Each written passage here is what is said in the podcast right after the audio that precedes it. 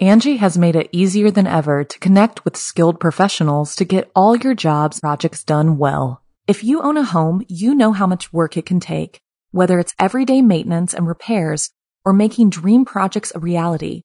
It can be hard just to know where to start, but now all you need to do is Angie that and find a skilled local pro who will deliver the quality and expertise you need.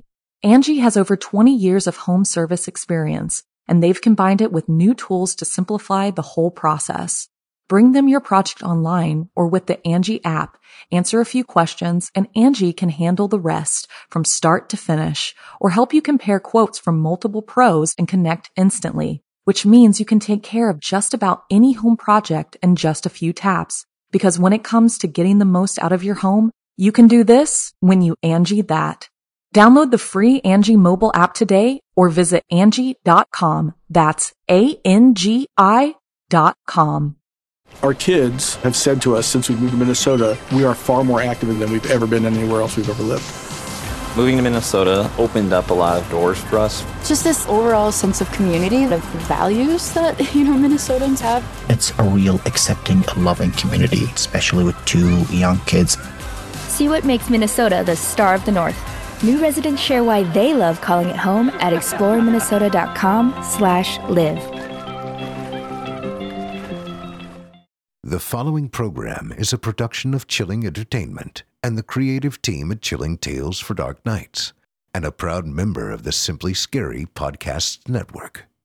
Visit simplyscarypodcast.com to learn more about this and our other weekly storytelling programs, and become a patron today to show your support and get instant access to our extensive archive of downloadable ad-free tales of terror. Thank you for listening, and enjoy the show. It's time to turn off the lights and turn on the dark.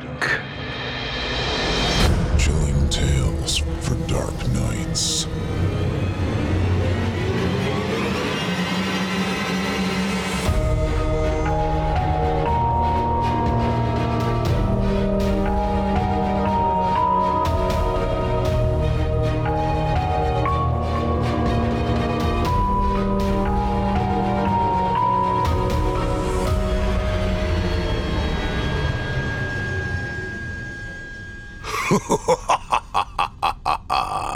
Good evening, listener.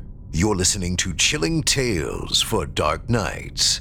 On tonight's program, we invite you to leave behind your safe reality and descend with us into the frightening depths of the most terrifying imaginations with audio adaptations of 3 rounds of frightening fiction about ruinous roads, forgettable fiends, and prejudiced punishments.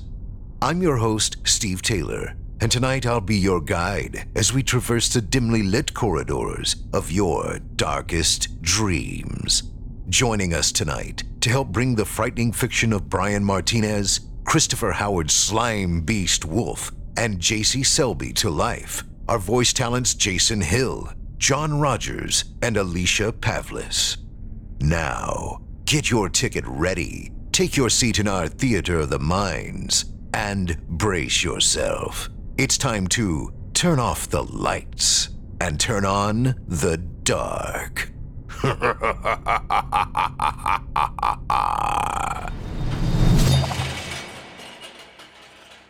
Our first tale tonight is written by Brian Martinez and voiced by host of the Horror Hill podcast, Jason Hill.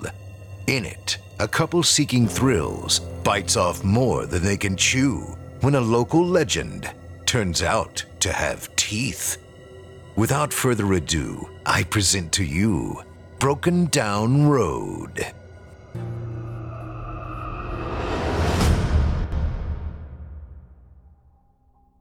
Randy and Julia loved dead things. They craved nothing as much as they did abandoned towns, places built by man and then left to be taken back by nature. Shut-down factories and decommissioned prisons were their playgrounds, and they collected ghost stories like some people collect baseball cards.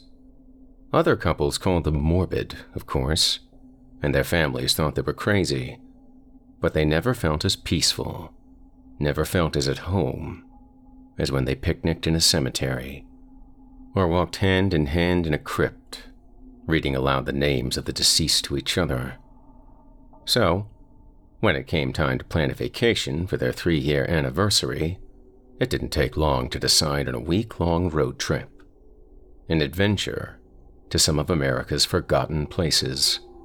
Their plan was to start in Pithole City, then drive to Centralia, then on to Pen Hills Resort, with a handful of other stops along the way, culminating in fulfilling their long-time dream of doing a little time at Eastern State Penitentiary. They packed some clothes, loaded up Randy's Oldsmobile, and headed out on their adventure. They'd been driving quietly for the last hour or so, barely seeing another car the entire time, and had fallen into a peaceful silence. Sometime after passing their third state forest, a place where things had the nerve to be alive and boring, Julia was staring out the window at the moonlit highway, daydreaming about one day visiting Highgate Cemetery in London, when something caught her attention. She sat up in the passenger seat and turned to Randy, eyes lit up with excitement. "Did you see that?" "See what?" he asked, glancing at the rearview mirror. "Just trust me and pull over." Randy slowed down and rolled onto the shoulder, careful not to run over the lost hubcap there. "What is it?" he asked, confused by her sudden change in mood. "Have you heard of Broken Down Road?" she asked, not so innocently. Randy scoffed at the odd question. "Of course." "Well," she paused, "I think I saw an exit back there." He looked at his phone mounted to the dashboard. The GPS showed only a straight line indicating the highway they were on. No turns, no exits, not so much as a dot in the road. "That's supposed to be way further south from here," he said. "True, but no one can ever find it, right? Maybe they're looking in the wrong place." He frowned. He'd read the stories about Broken Down Road, which despite its nickname was more of a local highway than a road. 30 years earlier, it had been the site of an accident so deadly that drivers, locals especially, refused to use it anymore, forcing it to be abandoned within 5 years' time. Stories of what happened there grew into myths, replaced by rumors of missing tourists who came seeking the legendary road. Locals allegedly grew so concerned about Broken Down Road that they took matters into their own hands and concealed the entrance, turning the unfindable road into a legend overnight. Randy was skeptical, but he also knew himself. If he didn't take a look now, he would end up going mad, driving up and down the highway, looking for a hidden entrance for the next 10 years. So, he shifted the Oldsmobile into reverse and slowly backed up along the shoulder, running over a few rocks and some strips of torn tire rubber, not stopping until Julia told him to stop. He didn't know how she'd seen it. The trees were so thick, the weeds so overgrown they were choking each other out. But there, between two sickly elm trees, was a space little more than a car's length. Cracked blacktop branched away from the well-maintained highway, leading into the night-heavy woods. "That could be any road," Randy said. Julia smiled, pointing to his phone. Regardless of what road it was unmarked. They looked at one another, not saying a word, until Randy slowly smiled back at her. 10 minutes, he said. "If we don't see a way off, we turn around." "I know the rules, my dear. I made the rules." With another smile and a glance back to make sure no cars were coming, he swung out wide and steered the Oldsmobile into the space between the trees. Dead branches scraped their doors on either side, fingernails dragging on a chalkboard. The beaten-up blacktop was loud under the car's tires, and the headlights barely pierced 20 feet through the darkness. But Randy kept his foot steady on the gas, pushing the car up the slow incline of an overgrown ramp, the oppressive plant life crowding them the entire way. They shared a breathless minute, dried leaves scratching along the Oldsmobile's roof, but at the end of it, they were greeted by a beautiful sight. An empty road stretched into the night, lit by nothing more than the stars and the moon above. It can't be, Randy said under his breath. Julia reached out and squeezed his leg, barely able to contain her excitement. One way to find out, right? Huh, I guess so, he said, and pressed down on the gas. The road was surprisingly smooth compared to the ramp they'd taken to reach it. The blacktop was in good condition, with only a few cracks and potholes to speak of. Randy was careful to drive around them, maintaining a low speed despite his urge to open up on the road, where no one was there to stop him. Their adventure had taken an exciting, unexpected turn. And yet, something bugged him about the situation. Julia, who'd been taking picture after picture on her phone, felt his hesitation and asked him what was wrong. How was this so easy to find? He asked. I mean, if it is Broken Down Road. Julia thought about it, her phone lowering. There were some really bad storms around here a few days back. Maybe they uncovered the entrance. Maybe, he said, still not convinced. And yet the question moved quickly to the back of his mind as he looked around at the treasure they'd uncovered, their hidden playground. The road looked as if it hadn't been visited by a single soul in decades. Not until they'd stumbled across it. There was no divider to speak of, only a faded line at its center, little more than a whisper of white reflected in the car's headlights. An impenetrable wall of trees crowded either side of the road, guarding the road, and them, from sight. I think there's a river pretty close to here, he said, squinting through the trees. A hitchhiker drowned in it a while back. As his eyes adjusted further down the road, to a shape just barely visible in the distance, he heard Julia say something. Well, that's weird. My phone shut off, she mumbled to herself. But Randy couldn't pay attention to her just then, because his focus was outside of the car. Outside, and a bit further down. About 100 yards ahead of them, a man stood perfectly still at the center of the road. As Julia struggled with her phone, trying to get it to turn on again, Randy let his foot off the gas and let the car coast. He wanted to say something to Julia, but he didn't want to scare her. The man in the road remained still, either oblivious to the car or standing in defiance of it. Closer now, Randy could see that the man was facing away from them. He wore a dark suit with red shoes, the collar of his shirt sticking up from the jacket. Only 20 yards away from him now, Randy brought the car to a complete stop. Julia finally looked up from her dead phone. What are you? She started saying, but her voice cut out when she saw the man in the road. Not moving, not facing them, not doing anything, but blocking their way. Randy? She said. I know. No. He might need help. Randy, she repeated, her voice quivering this time. Look at his feet. He looked, and immediately wished he had not. Randy had thought the man was wearing red shoes, but in fact, he wasn't wearing shoes at all. His feet were bare, no shoes or socks on them. The skin had been shorn clean off, leaving behind a mixture of raw muscle and bloody flesh, pink and white and puddled red. Call the police, he said quietly.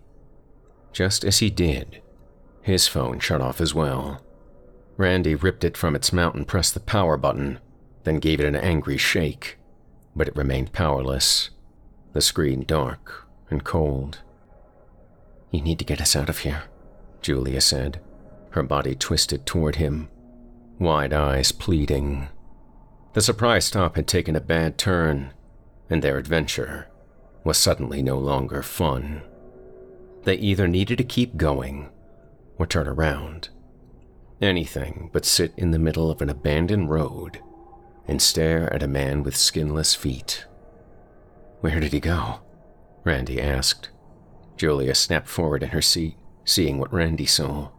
The man was gone, he'd vanished, leaving behind two perfectly formed footprints in the middle of the road, both painted in dark red blood. A blink later, and those were gone too. Randy felt it before he saw it. The face in the driver's side window, half red, half white, the left side torn clear off. Julia screamed. The sound was deafening in the confined space. Randy fumbled so hard for the gas he missed the pedal, the shoe slipping off, then aimed again and stomped it like he meant to crush it. The car lurched forward, rocketing away from the man with half a face. Julia looked back and shouted something like, "Oh God, he's not alone!" Except Randy barely heard anything but the heartbeat pummeling his eardrums. His knuckles were white as he squeezed the steering wheel and tried to keep control of the car, pushing its old whining engine as hard as it would go. "What the hell was that?" Julia asked, tears choking her vision. I don't know, was all Randy could think to say. He looked in the rear view, then the side view, but saw nothing, except the darkened road slipping past. No bloody footprints, no man with half a face. They tried to calm themselves, come up with a plan. They would drive as long as it took to find the next exit, they decided. No turning back, no slowing down for anything short of a brick wall. Randy wanted to ask what she'd meant by "he's not alone," but decided against it. He caught his breath and checked the time, trying to make sense of it all. The clock in the Oldsmobile's dashboard read 9:26. As he watched, the display dimmed for a moment, blinked all zeros, then returned to normal. He was about to ask Julia if she'd seen it too, when the wheel seized in his hands. It felt like someone had grabbed the wheel and was trying to pull it away from him. The car lurched left, then right, as Randy fought for control. He tried to hit the brakes, but the pedal didn't budge under his foot. The car careened down the dark road, the headlights swaying left and right in the night as Randy wrestled with the wheel. He saw the line of trees up ahead, drawing closer every second, and knew in his bones that whatever he was fighting with wanted them to meet those trees, to impale the car on them. His hands clenched the wheel, arms shaking from using all their strength. He started to think he needed a brace for impact, to prepare for the unavoidable. Before he knew what was happening, Julia took off her seatbelt, reached over, and turned the key in the ignition. With the engine cut, the Oldsmobile coasted along the road, the wheel still pulling them left and right, until finally they crawled to a stop at a harsh angle, halfway between the lanes.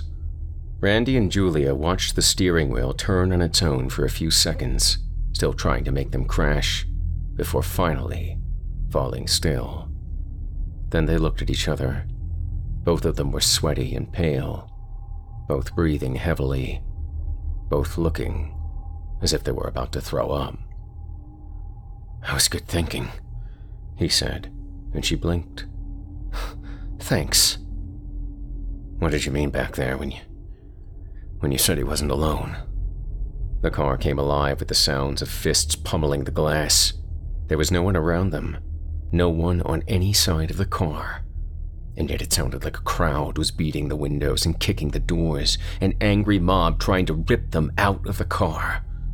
Randy checked the door locks as Julia covered her ears, trying to shut out the din of furious smashing and screaming.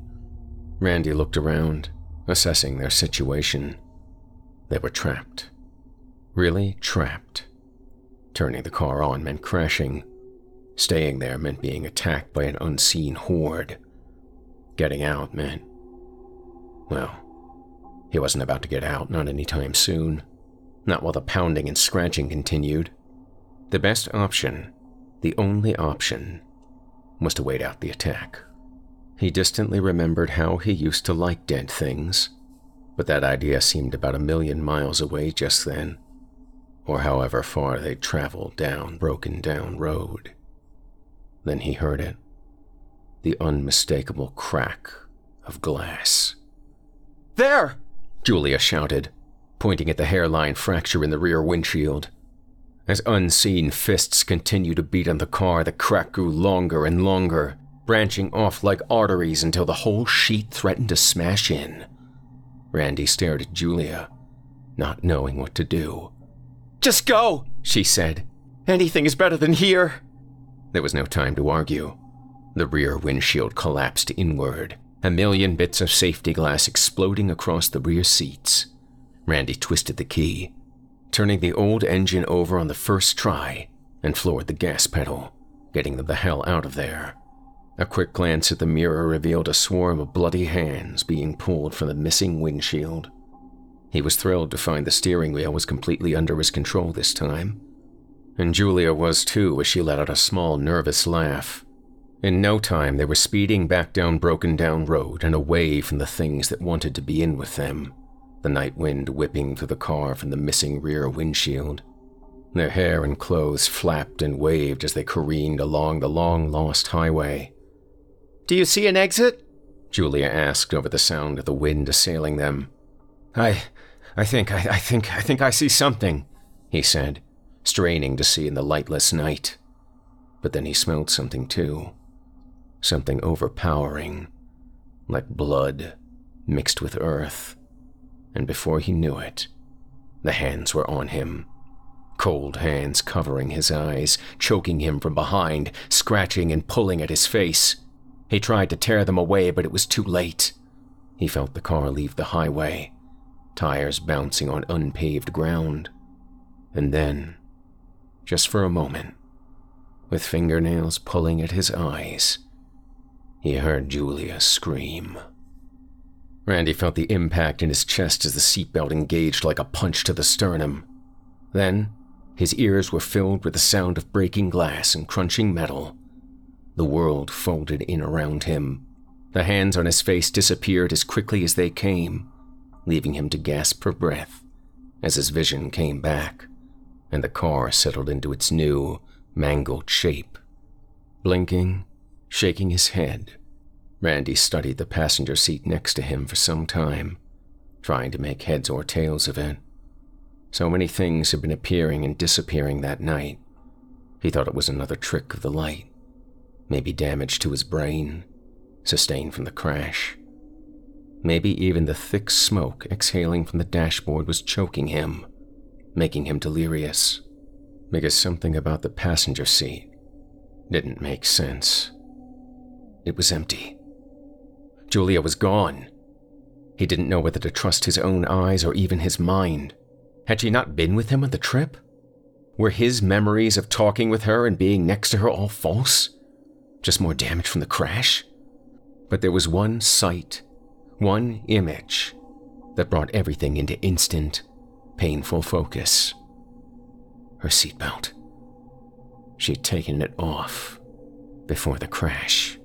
Randy became aware of a cold draft whispering across his face. He turned his sore neck to look at the windshield, at the massive hole in the passenger side. Then he looked through it, through the billowing smoke rising from the car's hood, and to the woods beyond. There, at the foot of a moss-covered pine, Julia lay face up, arms at her sides, as simply as if she were reclined on their couch back home. "Oh, my God," Randy said over and over, clawing his way out of his seatbelt and focusing upon his crumpled door. He ran to her, mumbling prayers the whole way until he collapsed in the dead leaves next to her and shook her, the breath caught in his chest as he prayed and shook. Slowly, she opened her eyes. It was a miracle, and he laughed. She sat up despite him telling her not to, and she looked around at the woods, then at the highway, as if she'd never seen them before.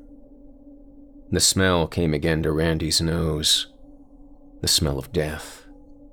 Then, he saw the faces in the trees staring at them, emerging from the shadows of the pines, Even though he knew he shouldn't move someone so soon after an accident, he decided the alternative was much worse. He helped Julia to her feet and brought her up onto the paved road, leaving behind the ruined Oldsmobile. With an arm around her waist, he started walking her down the highway, away from the people coming from the trees and the others in the road, some with missing arms, some with burnt clothes and skin. He didn't know how long it would be until the next exit, but he wasn't going to stop until they reached it. The burnt and bleeding crowd shuffled slowly behind, though he tried not to look at them. After a few minutes of painful walking, Randy heard a sound through the trees on the other side of the highway. It took some time to place it, but soon he realized what it was. The river. The one they talked about earlier. It was close by. Closer than the exit that wouldn't come. And then something kicked in the back of his mind. A tiny thought. A single fact repeated in so many of the million ghost stories he'd read and collected over the years.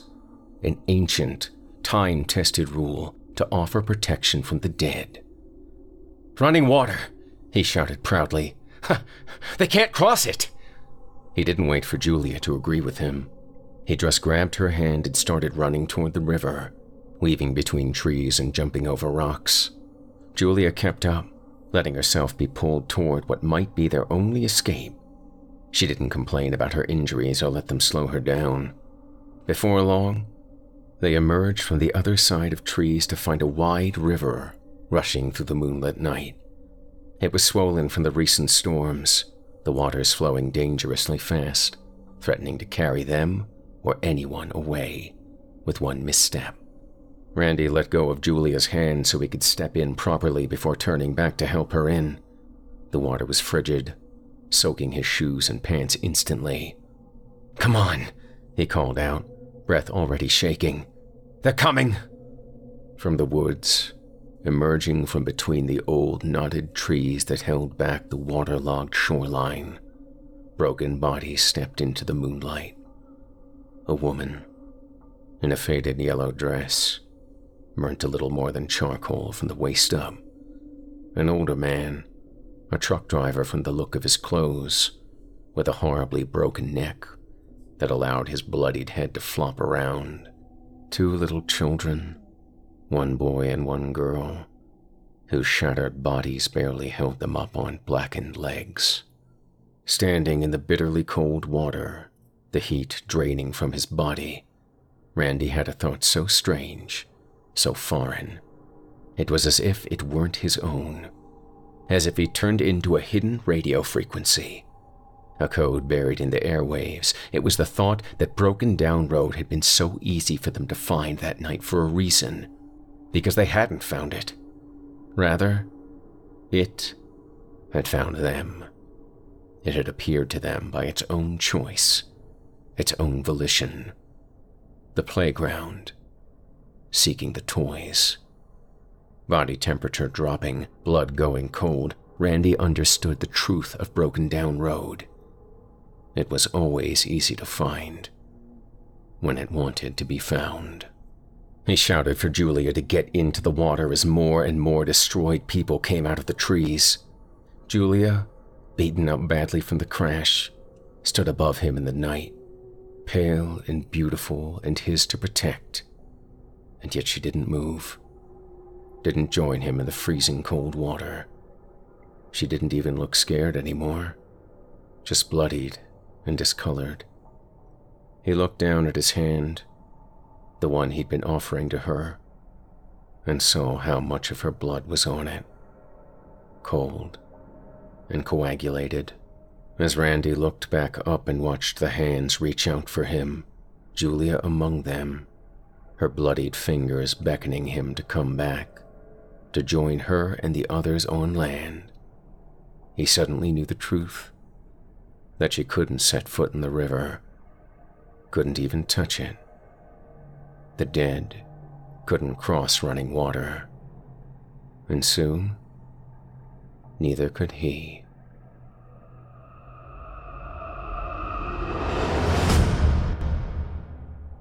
Angie has made it easier than ever to connect with skilled professionals to get all your jobs projects done well. If you own a home, you know how much work it can take, whether it's everyday maintenance and repairs or making dream projects a reality.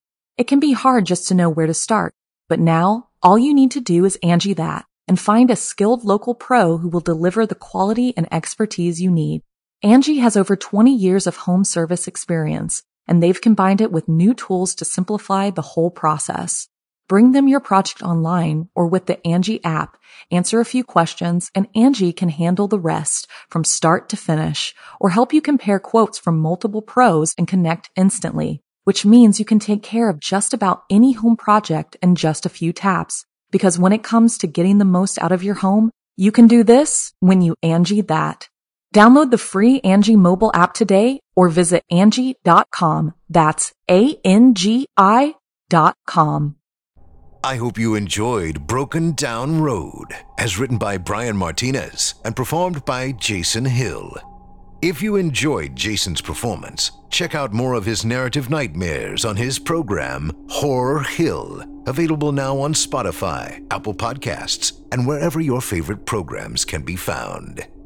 Up next, we've got a second sinister story for you, as written by Christopher Howard Wolfe, also known in creepypasta circles as Slime Beast, and voiced by John Rogers. Chris is infamous for creating some of the most unforgettable short horror fiction this side of the new millennium, including the classics Abandoned by Disney and Whimsywood. In tonight's tale, however, we'll learn about some legends and lore that are not as easily committed to memory, and perhaps it's better that way. Without further ado, I present to you, Creepypasta is Dead.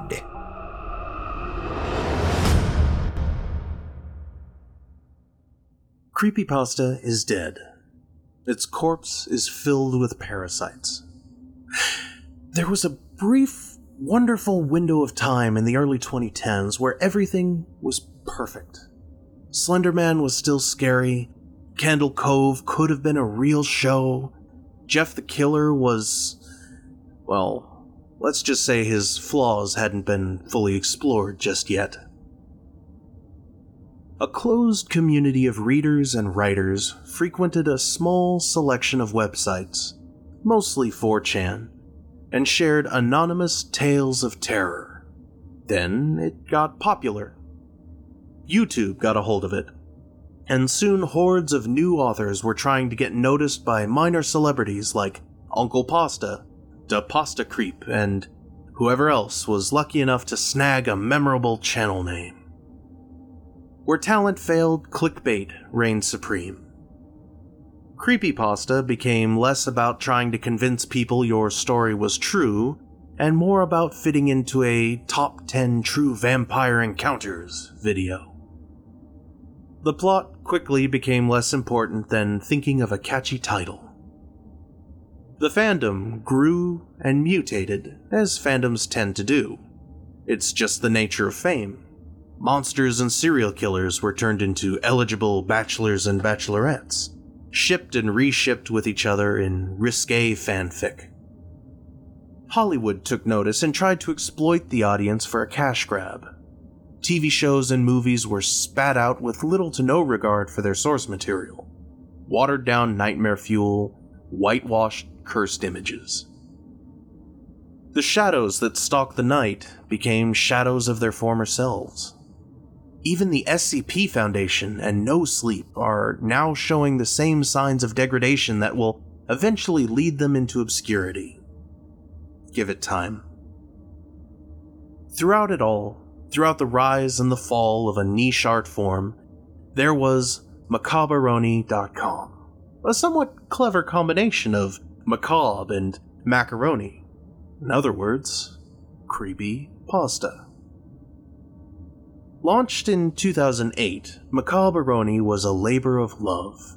It was created as a repository for anonymous horror stories that would otherwise be lost forever to the depths of image board history.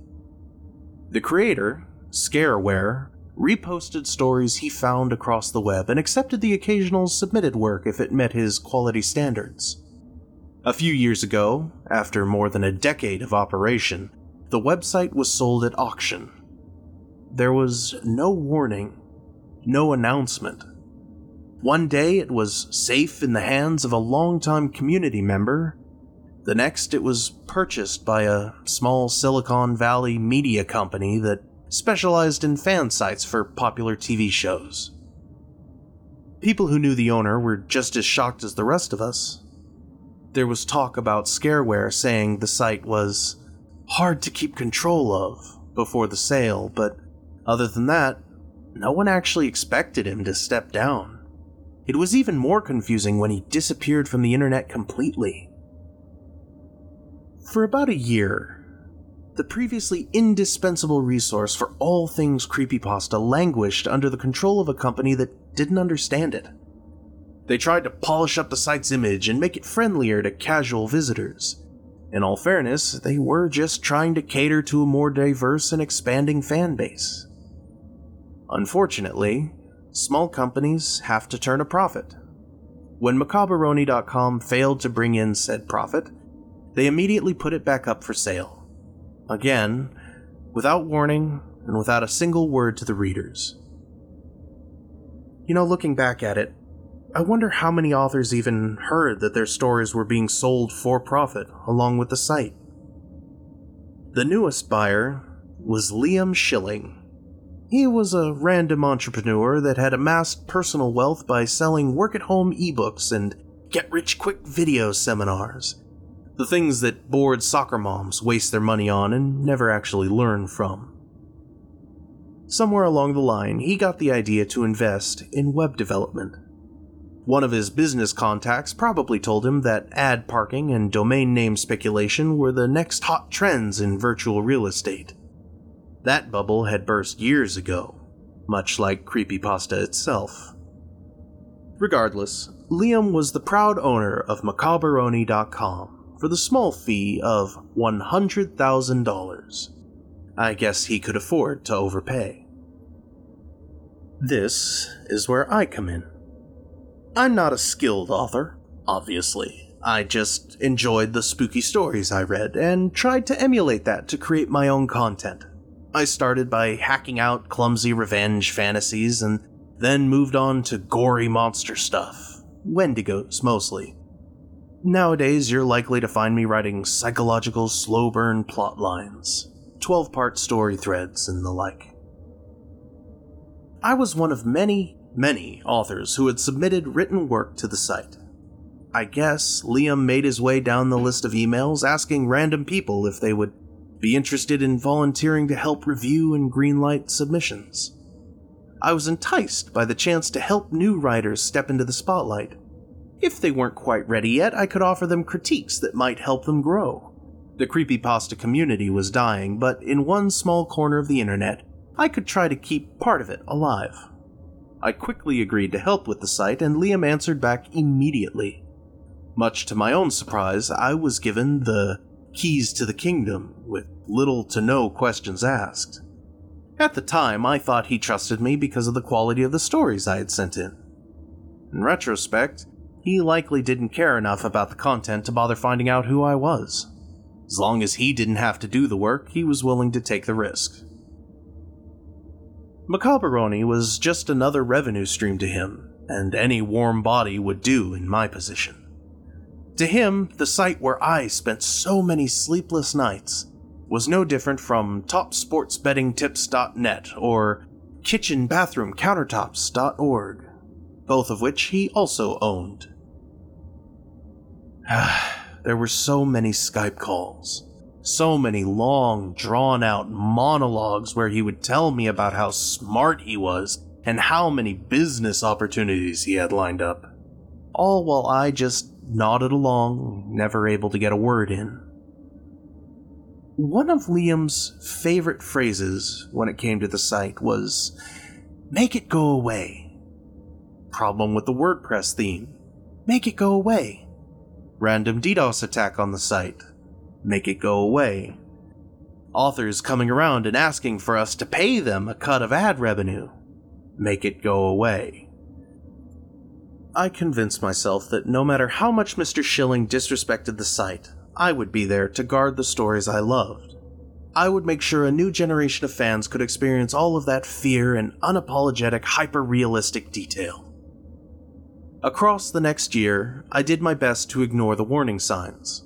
At first, it was easy to assume Liam was just making mistakes because he was new to creepypasta and didn't know anything about it. I figured that he would do his research and come to understand that he bought something very important to a lot of people. Eventually, I understood that he had no interest whatsoever in becoming a part of our community. Stories were going missing. I don't know how many times it happened before I noticed. When one of my favorite classics, the Cackle Man, disappeared overnight, I contacted Liam to report what I assumed was a database glitch. I already expected his usual response. He would just tell me to get rid of the problem, even though I had only agreed to review submissions. How did he get me to handle every facet of the site's operation? I guess you only get to be a rich scumbag by being very good at manipulating people. I was surprised when the reply to my email wasn't his usual make-it-go-away catchphrase. Apparently, Liam's girlfriend had sat down and looked at the site. I never really knew much about her, but he was living in Taiwan at the time, and I always pictured her as a pretty, much younger lady who probably regretted her life choices. One thing I did find out about her was that she hated the Cackle Man. Liam's exact words were gross and disturbing. I tried to explain to him that the whole point of creepypasta was to be disturbing, and that gross was subjective. Regardless, he decided the story was offensive and had deleted it himself. Deleted. Just like that. For all he knew, and he knew very little, that could have been the only preserved copy of the story. He was willing to just erase someone else's work, something so many readers loved, with no forewarning, and he saw nothing wrong with it. I watched in stunned silence as more stories vanished over the course of months. Mr. Shush, Bill the Bleeder, the weird case of Casey Weir. He made them go away. The fact that he didn't ask me to remove anything proved that he knew it was wrong. He knew I never would have agreed to it, so he just hoped I wouldn't notice. At that rate, there would be no stories left. Horror is offensive. That's kind of the point. What's worse, people were contacting me about the missing content. I had to walk a tightrope of explaining why exactly the stories were gone without making Liam look bad. A gnawing, cold feeling in my stomach told me that if he felt everyone was pissed off at him, he might actually throw a tantrum and torch the entire website out of a petty need for revenge. He outright owned one of the largest archives of our shared history, and the website traffic would be just as valuable to him with a parked advertising page. Maybe it would make even more money without stories getting in the way of the ads. Eventually, I couldn't stand the random deletions any longer.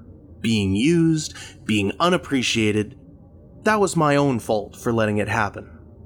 However, watching Liam Schilling throw away great pastas like an infant pushing a plate of spaghetti off his high chair was breaking me. I waited for our weekly Skype call to give him the news. I was going to quit, effective immediately, with absolutely no notice, since no one else seemed to be giving any. It was the dead of night in his part of the world, so he'd have to sleep on what I was about to say. I let him drone on and on about himself as per usual. He talked about his vast intelligence and his keen business sense. He mentioned the business deals he was working on and how much money he would make. I guess he expected me to be jealous or to admire him. Instead, I just interrupted him once in a while with sarcastic comments. Cool, I cheered. I may have even thrown in an awesome or two. I think I went a bit too far when I shouted, "Wow, bro, that sounds epic!" But he didn't seem to notice. I guess he thought I was genuinely impressed. No surprise there, he probably spent the majority of his time surrounded by a corporate cult of yes-men who bought all of his self-serving double talk. Finally, the hour-long speech was drawing to a close. It was time to tear him down with my own diatribe on how much of a disappointment he had been. I was ready to list every one of his failings and to let him know I would use his own story submission form to directly contact anyone who volunteered for him in the future. He'd have to run the site himself, or not at all. Before I got the chance to speak, the sound of a sharp knock came from his side of the call. It sounded a bit distant, and if I had to guess, I would say it was coming from the front door of the house. "Hang on, that's probably a Kemi," Liam snorted as he hauled his pale, doughy form up from his desk chair and left the room. He'd been wearing boxer shorts the entire time. Well, at least I finally knew the name of the girlfriend, something that was never important enough to him to mention. I sat there, holding my tongue once again. After everything that had built up to that moment, I was left with self-righteous blue balls. Typical. Liam entered the room again on screen. More accurately, he burst in. He looked panicked, horrified. He closed the door behind him and, after a moment of flustered inaction, he propped a chair against the doorknob. "What's wrong? What's going on?" I asked, seeing that look of fear on a human being's face, even one as punchable as his, made me forget all of my hatred. "Shut up! Stop making noise!" Liam whispered angrily. I saw his hand move to the side of his computer and figured he must have turned the volume to zero. I watched as Liam took his cell phone in shaking hands and dialed a number I couldn't see. He said something in another language, Mandarin, I would assume. All the while, a slow, steady banging could be heard in the background. Someone was repeatedly striking a door. Hard. As Liam stumbled over his words, I heard the sound of that far-off door cracking under the weight of fists. Within moments, the door to his home office was rattling from the blows of that same intruder. I could only look on as the door came off of its hinges and fell to the floor, knocking over the prop chair. Liam stared forward toward the webcam, toward me.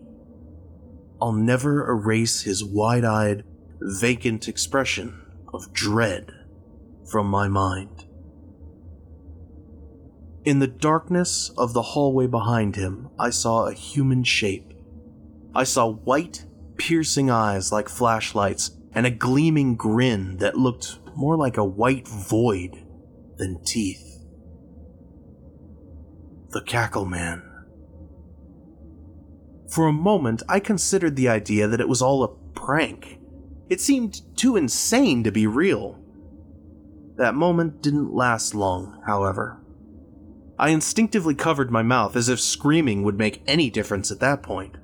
The Cackle Man stepped into the room, fluorescent lights doing nothing to illuminate his pitch-black body. He was a black hole of a person, save for those high-beam facial features, just like in his story. The story Liam had deleted. I heard the hollow, reverberating laughter of the Cackle Man as my eyes focused and fixed on other figures behind him. A human corpse puppeted like a marionette by ropey tendrils of its own blood, moving methodically as those red, congealed feelers sought out cracks and crevices to use for leverage.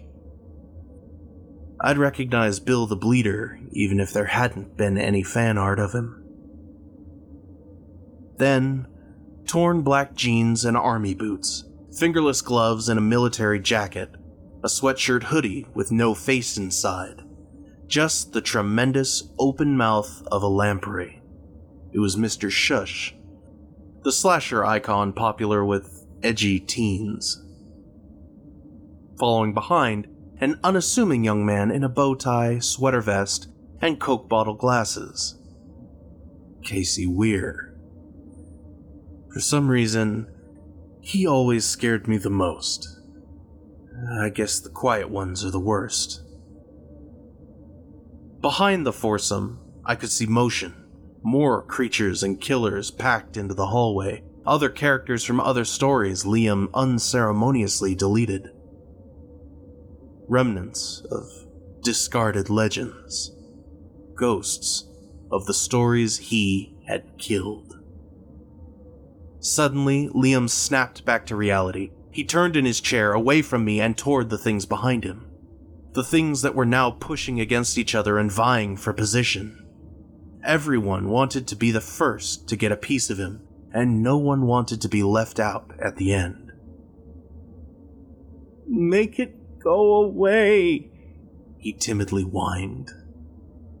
If I still had any question about whether or not this was a joke, it would have been gone the moment Mr. Shush bit into Liam's face. I just shook, and stared until a stray spatter of blood covered the webcam's lens. I could hear the screaming, then a pathetic gurgling coming from my speakers long after the visuals were obscured. The inhuman, echoing laughter never stopped. If the story held true, any trace of Liam, if anything at all was left of him, would disappear into the endless abyss of the Cackle Man's body. Not a single scrap would be found. Thus ended the cautionary tale of Liam Schilling. His demise was as uncanny and traumatic as any classic creepypasta, and I suppose there's a bit of poetic justice somewhere in there. If he had bothered to read the stories he was hosting, he would have known not to meddle with such things. Then again, maybe his story is just yet another silly revenge fantasy. A greedy, brutish slob is drawn and quartered while the person he wronged gets to watch. I don't know. I didn't feel vindicated. I only felt sick. Needless to say, macabaroni.com was sold yet again. I don't know if one of Liam's family members put it up for sale or if it was one of his business partners. Part of me believes the site is selling itself, a digital flytrap that lures in the cockroaches of the community. Maybe it's killed before. No one has heard from the original owner in a couple of years now. The weirdest thing about all of this, if you can believe anything is weirder than what I've told you already, is what happened to the stories. I can't find them. No one can. The Cackle Man, Mr. Shush, Bill the Bleeder, the weird case of Casey Weir, and all the rest, they're gone. Like, completely gone. It's like everyone in the realm of internet horror is suffering from a shared case of the Mandela effect. These stories just do not exist in any platform, in any format, not on 4chan, Something Awful, or even Reddit. Even the Creepypasta Wiki doesn't have it, and they'll publish pretty much anything these days. I think the stories and characters I grew up with are gone forever. Worst yet, maybe they're finally free. The only thing I can think of that might fix both of those problems is if I, or someone like me, wrote and posted those stories again. Maybe fiction is just a cage in which we trap our demons. I don't know if anyone's going to actually take the time to rewrite them, though. Creepypasta is dead.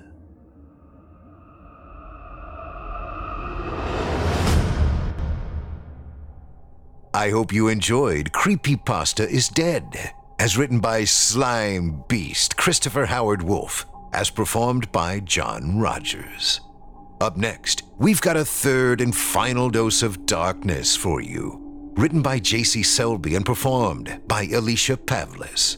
In it, we'll dive into the dark side of human nature, where entire worlds and upbringings revolve around treating people like cattle.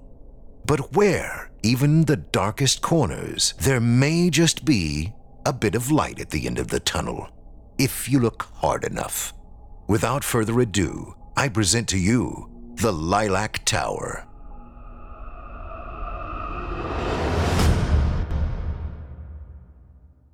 As someone who grew up deep in the Hornet's Nest, I can tell you, we are conceived in hatred. The force that pulled my father to my mother was not love for another. It was hate for others. It was a sense of superiority over anyone with more melanin than he had. He used her to breed me, to be a soldier in his war, just like he bred my brothers before me. But unlike my brothers, I was born a girl, good for nothing but making more soldiers in a war to protect white blood. I have memories of being a small child and being in the house they built to raise their white army in. From the foundation up, that house was formed in righteousness, in the absolute cement and stone certainty that the white race was in danger, and it was our job to not only keep the bloodlines pure, but to prepare for the great war that was coming. My father and his brothers would recruit new family, and my father would build another addition to the house. Every room came with a hidden weapons cache and an escape route to the bunker that ran south down the hill in the basement. When I was 6, my parents were building an extension over the garage. It was intended for our new brother, Gary, and his wife, sister, Marilyn. I was sharing a room with my twin nieces who were only 2 years younger than me, and I felt crowded. I would climb into that construction area and look down at the property my father owned. It extended down the hill to the man-made lake we had built as a freshwater source. There was a planned window on the south side that was my favorite place in the world. My favorite landmark on the whole property was right outside that window. A tall, lilac bush that smelled like absolute heaven. The wind would blow the lilac breeze into the window and I could float away on those great big purple clouds. A garden and accompanying shed were at the top of the hill with the main house, along with a playground, also handmade by the men in my family. The trees to make the wood in the garden boxes were cut by white hands. The lumber was only handled by white hands. White businesses only. It was at this time that my oldest brother had a falling out with our father. Always headstrong, Charles had always taken the brunt of the beatings. Even would smart off to our father while I was getting whipped so that father would turn his wrath on him instead. Charles was the smartest, and that fact was the thread that unraveled the wool that was over my eyes my entire life. Charles said that whites were not superior in every way. Charles was the smartest person I knew, and that caused my first true internal conflict, even at an early age. Once, Charles stood at his spot at the dinner table and recited the names of famous scientists, authors, and athletes, none of them white. Charles had lit up charismatically as he animatedly told the tale of Jim Thorpe, an Indian who beat a bunch of white men in the Olympics. Charles wasn't just smart. He was charming and strong, the type of boy all the girls fancied and all the boys wanted to be like. Mama once told me that when Charles was very young, most of our family saw him as a chosen leader of the white army, handpicked by God and given to us to defend us from the black man when he rioted and rose up against us. But Charles wasn't a brutal and cold war mastermind. He was everything I found Christ to be in the Bible and in the shows we were allowed to watch on the television. Charles was kind to me and always making sure I was included, that I wasn't overlooked as the sole and unwanted daughter. That's why I was so gutted when he and father clashed. When father would quote the Bible until the vein in his neck pulsed blue and throbbing, Charles would calmly but firmly disagree and quote from science journals and historic texts. Father would eventually break a plate or dish or strike Charles. This would end the argument and Charles would lose a privilege such as his time or the family computer. Eventually, Charles wasn't allowed to leave father's sight unless on errands. Once, Charles was caught sneaking to the library when he was supposed to be on errands on his bike. Father made Charles take his own bike apart, piece by piece, and throw the pieces in the fire pit. I knew it was a matter of time before Charles left for good. Sure enough, one morning I woke up and he wasn't at the table. He wasn't in the room he shared with Caleb, nor the backyard with Mama. I went to my perch in the almost finished extension and looked out the window hole of the far wall and down the property. The lilac blew heavily perfumed wind at me, but had grown so tall, my view was blocked. With a growing lump in my throat, I ran to the room where our homeschooling was done, only to find the younger children. I found Mama out back at the laundry line and rushed to tell her. "Mama, Charles isn't anywhere, he's gone." I remember crying and pulling on her dress. Mama had stopped what she was doing to lean over and picked me up. She never said he was probably just on errands. She didn't say he'd be back home soon. She knew what I knew. Charles had not only left our home and family, but he left everything our father had taught us as a pile of lies in the dust. Thank God he had. Thank God he lit that fire in me to question what Father and the men said about the Jews running everything and the Mexicans waiting in the woods to rape and kidnap me, to push back against the rhetoric, but only inside, to never let Father see that I doubted his holy right. Only once in a while did I grow too big for my britches, and I would get a punch across the face. He always ended with a smile, too. Charles's running away also wedged my father's grip on my mother ever so slightly. Slightly, but enough to begin the decade spent chipping away at his hold on us. To overcompensate for driving my darling brother off, my newly sober father had given me the new room addition. I was ecstatic, I won't lie. I even named it the Lilac Tower. I even got new wallpaper. White with black trees. I was happy, but never for one second did I forget that my father had run off the pure and good in my life. Little did he know that instead of enforcing my loyalty, he had ensured my resistance. At 16, Mama and I ran away. Over the course of 3 weeks, she and I began to sneak and stock food. We took a sock from the laundry pile here, an extra shirt there. Mama had even bravely taken a gun from the panel beneath the floor while Father drunkenly slept. The night we left, Mama didn't even cry. She met me in the kitchen, and the second our feet touched the wet grass, we ran. We ran down the slippery hill, around the lake, and never looked back until the main house was far, far off in the distance. Mama used tools to cut the fence, and we ran out through the woods. The woods, I had been told, were full of Mexicans and black men, that the evilest people were waiting for me, and my white blood specifically. At 16, in those same woods, I never felt safer. Taking a page from Charles's book, Mama had gone to the library once it opened, and found the number for a women's shelter. We dialed the number from the librarian's desk as she sympathetically looked over our dirty and handmade clothes. Mama said we had to wait for a call back, and the librarian told her to sit down and wait. While we waited, I looked around me at the absolutely overwhelming influx of information, art, narrative, and imagination. We only had a handful of children's books at the house, and they had all been approved by Father. The only books in my room at home were the Bible and a worn bird guide. I got lost in the small children's area alone. I held Where the Wild Things Are in my hands when Mama got the call back. We had to wait for a red car at the gas station at 9:30. Mama was frightened that the others would know we were missing by now and would come looking for us. The librarian had overheard and offered to drive us to the gas station. I'll never forget this gesture, or that night when Mama and I crawled into our shared bed at the shelter, when I opened my bag and found Where the Wild Things Are tucked into my things. When I was still 16, I petitioned for my father to surrender parental rights. Mama and I had been helped by a victims' advocates group, and they helped Mama file for divorce and even find a job. after my testimony about abuse and brainwashing at the hands of my father, the FBI had raided our former home in the early morning. Two agents waited in our kitchen and told us that Caleb had called them days ago with information. I remember Mama's face lighting up at the name of her son. There had been a 12-hour standoff where Father had taken my nieces hostage.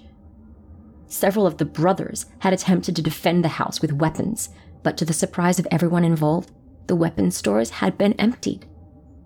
Mama and I, running away, had stirred a resistance in the other women and children.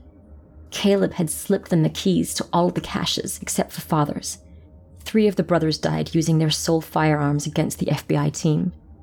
At the last moments of the standoff, Father held one gun to his own head and another to the head of my niece, April. April's twin, Alice, was on her knees with her hands behind her head. The FBI, tipped off by Caleb, had run up the secret bunker tunnels to the house and overcame my father. He didn't survive, but thankfully April and Alice did. 6 months after the standoff, the news people had all left, leaving Mama with some money they had given her for telling her story. Caleb had also given Mama money from the White Army when the judge granted him the house and father's estate. He and his wife Michelle moved right across the street from our new house, and my nieces and I are going to attend high school together in the fall. We will all be freshmen, even though other girls my age are juniors. The school district people told Mama that they were impressed with my fast learning and reading comprehension, but socially it would be best to be with those a little younger. 6 months to the day, that's when the FBI came to talk to Mama one day. This wasn't uncommon, as they came a lot, these two men. Agent Wiltshire was the first black person I had ever met in real life. Years drilled into my head about how angry and brutish the black men were stood no chance against the warm and gregarious nature of Agent Wiltshire. He and his partner, Agent Stevens, were sitting at the kitchen table when their voices dropped low. Mama asked me to go across the street and wait for me at Caleb's house. Even across both front yards, across 2 lanes of our wide street, I still heard Mama scream. It wasn't like when Father would hit her, or even like when she could scream in her sleep at the shelter. It was the most horrible sound I had ever heard in my life. Caleb tried to keep me from going, but I ran across the street and into my home as fast as I could. Mama was on the floor, in a heap. The ambulance men said she was in shock and would be just fine.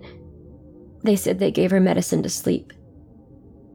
Caleb promised me he would take me to the hospital, but first, he said, we had to talk. I couldn't understand why Caleb was so upset if Mama had just fainted. I felt a panic in my chest as he led me to the bedroom and closed the door behind us. Maggie. He said in a tone I had never heard. Maggie. He began again, but his voice broke. I had never seen Caleb cry before. I felt the panic begin to crawl in all directions, all over my body. What is it, Caleb? I had asked, my voice screeching. Maggie. When they searched the house, they searched your room, the lilac tower. There was a weapons cache with a gun in it, he said, shaking as he spoke. I waited for the pieces to fall into place, but they didn't. Every room had a panel with a weapons compartment. When Father built what would become my room, of course there was a hidden panel somewhere. 10 years, and I had never thought about it. 10 years of hiding up in that room, with its windows and its lilac smell. 10 years of growing out of the dirt and into the light. 10 years of keeping my father's prison at bay, of lying awake at night and dreaming I had run away like Charles. I thought you cleaned the house of the weapons before the raid. The FBI said you were the one who fed them information from the inside. Why didn't you take that one too? I asked. I didn't know there was one, Caleb said, sitting on the bed next to me, his body sinking further down than I thought it would. Father told me that in the event of the war, I was to get to and protect you first, because there was no weapon in your room. He said when he built it, he was so distracted by Charles's disappearance that he never built a secret compartment. I felt the rage build up and spill out of my mouth in a scream. He never gave a damn about Charles. He was happy when he ran away. I screamed, standing over Caleb, sobbing. Caleb stood up and put his hands on my shoulders. Magpie. He whispered my name in such a soft tone. I went silent. Maggie, he lied. He lied to me. He lied to all of us, Magpie. Look at me. I did. Part of me wishes I hadn't. That I never heard what I heard next. Maggie. The night Charles went away, Father took him to the bunker. He shot him. He killed Charles. Caleb crumpled into sobs, and I momentarily wanted to hit him for not stopping it, for not saving Charles, for telling me. Caleb took a deep breath, and there was a soft knock at the door. Agent Stevens stood in the doorway and saw Caleb in a sobbing mess. He took me to the kitchen, sat me at the table, and looked me in the eye. Some people may not want you to know this, but maybe you've been through too much. But I know your story, and I think you can handle pretty much anything, Maggie. He slid an envelope across the table at me. Inside were photographs. I recognized the floor. It was my room. There were small, yellow tags with numbers on the fourth panel of wood past my bed. It was the compartment. The next photo showed a handgun inside the compartment. It also had yellow squares with numbers next to it. Maggie, I need you to brace yourself. That gun killed your brother. You slept next to it for 10 years. That can be a lot to hear. I lifted the picture and started to pick up the next when Caleb ran in. No, he said, and ripped the envelope and photos from my hand. She needs to know, Agent Stevens said as he stood up. No, Caleb screamed and went to grab Agent Stevens. I had never seen Caleb angry before, but in his anger, Caleb had dropped the photographs, and one had slid across the floor. It was my wallpaper, small trees with tire swings in a repeated pattern. It was a square ripped away. Dark, rotting drywall and house innards.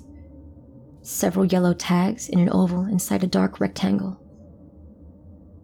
And inside the dark rectangle was the corpse of my brother Charles. I don't remember screaming, but they tell me I did. Mama and I spent that night in the hospital, in a shared room, with Caleb sleeping in a chair between us. The night he murdered him, my father had sealed my brother's body in the wall in my room. One last and lasting grip on my life from beyond the grave. My father had tortured and terrified me one last time. He knew my beloved brother, the good and the pure, had been rotting away in my walls all those years. Any time I had gotten too smart with him, he'd given me a knowing smirk after my beating. Only then, with that photograph in my hand, did I know what that smirk meant. We buried Charles, of course. I visited the grave this morning and left him some lilacs. Mama is very healthy, but sad. I hear her cry at night sometimes, and I go in and lie with her like those nights at the shelter. I turn on the light in her room and I read Where the Wild Things Are to her until she falls asleep again. Most nights, I look across the street and see the light on in Caleb's room too.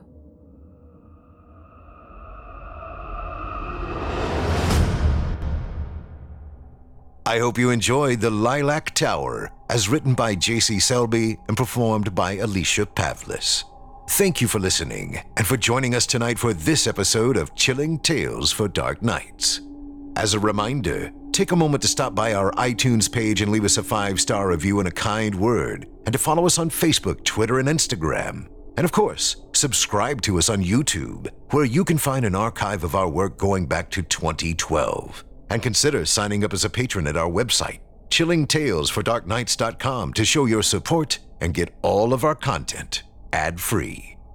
I'm your host, Steve Taylor, and it's been a pleasure.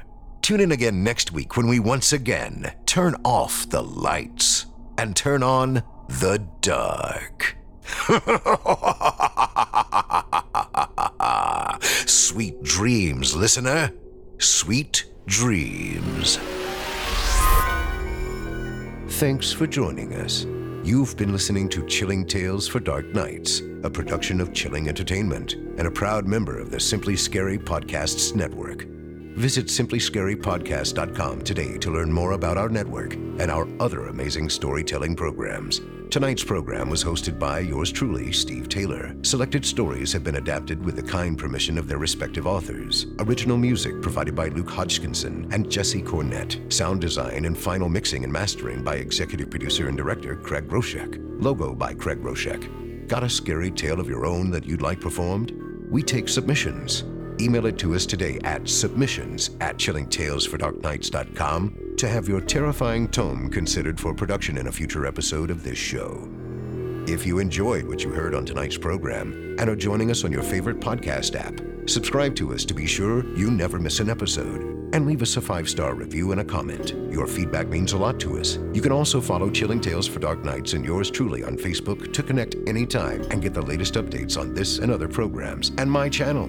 If you're listening on the Chilling Tales for Dark Nights YouTube channel, do us a favor and hit the subscribe button and the bell notification icon for CTFDN as well to get more spooky tales from me and the crew each and every week. And don't forget to hit that thumbs up button to tell us how we're doing and leave a kind word or a request. And don't forget to visit us at chillingtalesfordarknights.com and consider supporting the team by becoming a patron. In addition to helping us out, you'll get exclusive access to our audio archive and ad-free downloads of all your favorite stories, including those you've heard on this program.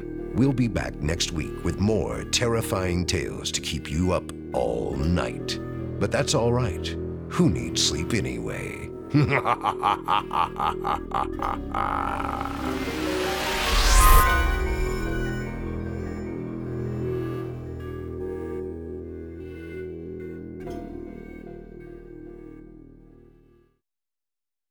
Angie has made it easier than ever to connect with skilled professionals to get all your jobs projects done well. If you own a home, you know how much work it can take, whether it's everyday maintenance and repairs or making dream projects a reality. It can be hard just to know where to start, but now all you need to do is Angie that and find a skilled local pro who will deliver the quality and expertise you need. Angie has over 20 years of home service experience, and they've combined it with new tools to simplify the whole process. Bring them your project online or with the Angie app, answer a few questions, and Angie can handle the rest from start to finish, or help you compare quotes from multiple pros and connect instantly, which means you can take care of just about any home project in just a few taps. Because when it comes to getting the most out of your home, you can do this when you Angie that.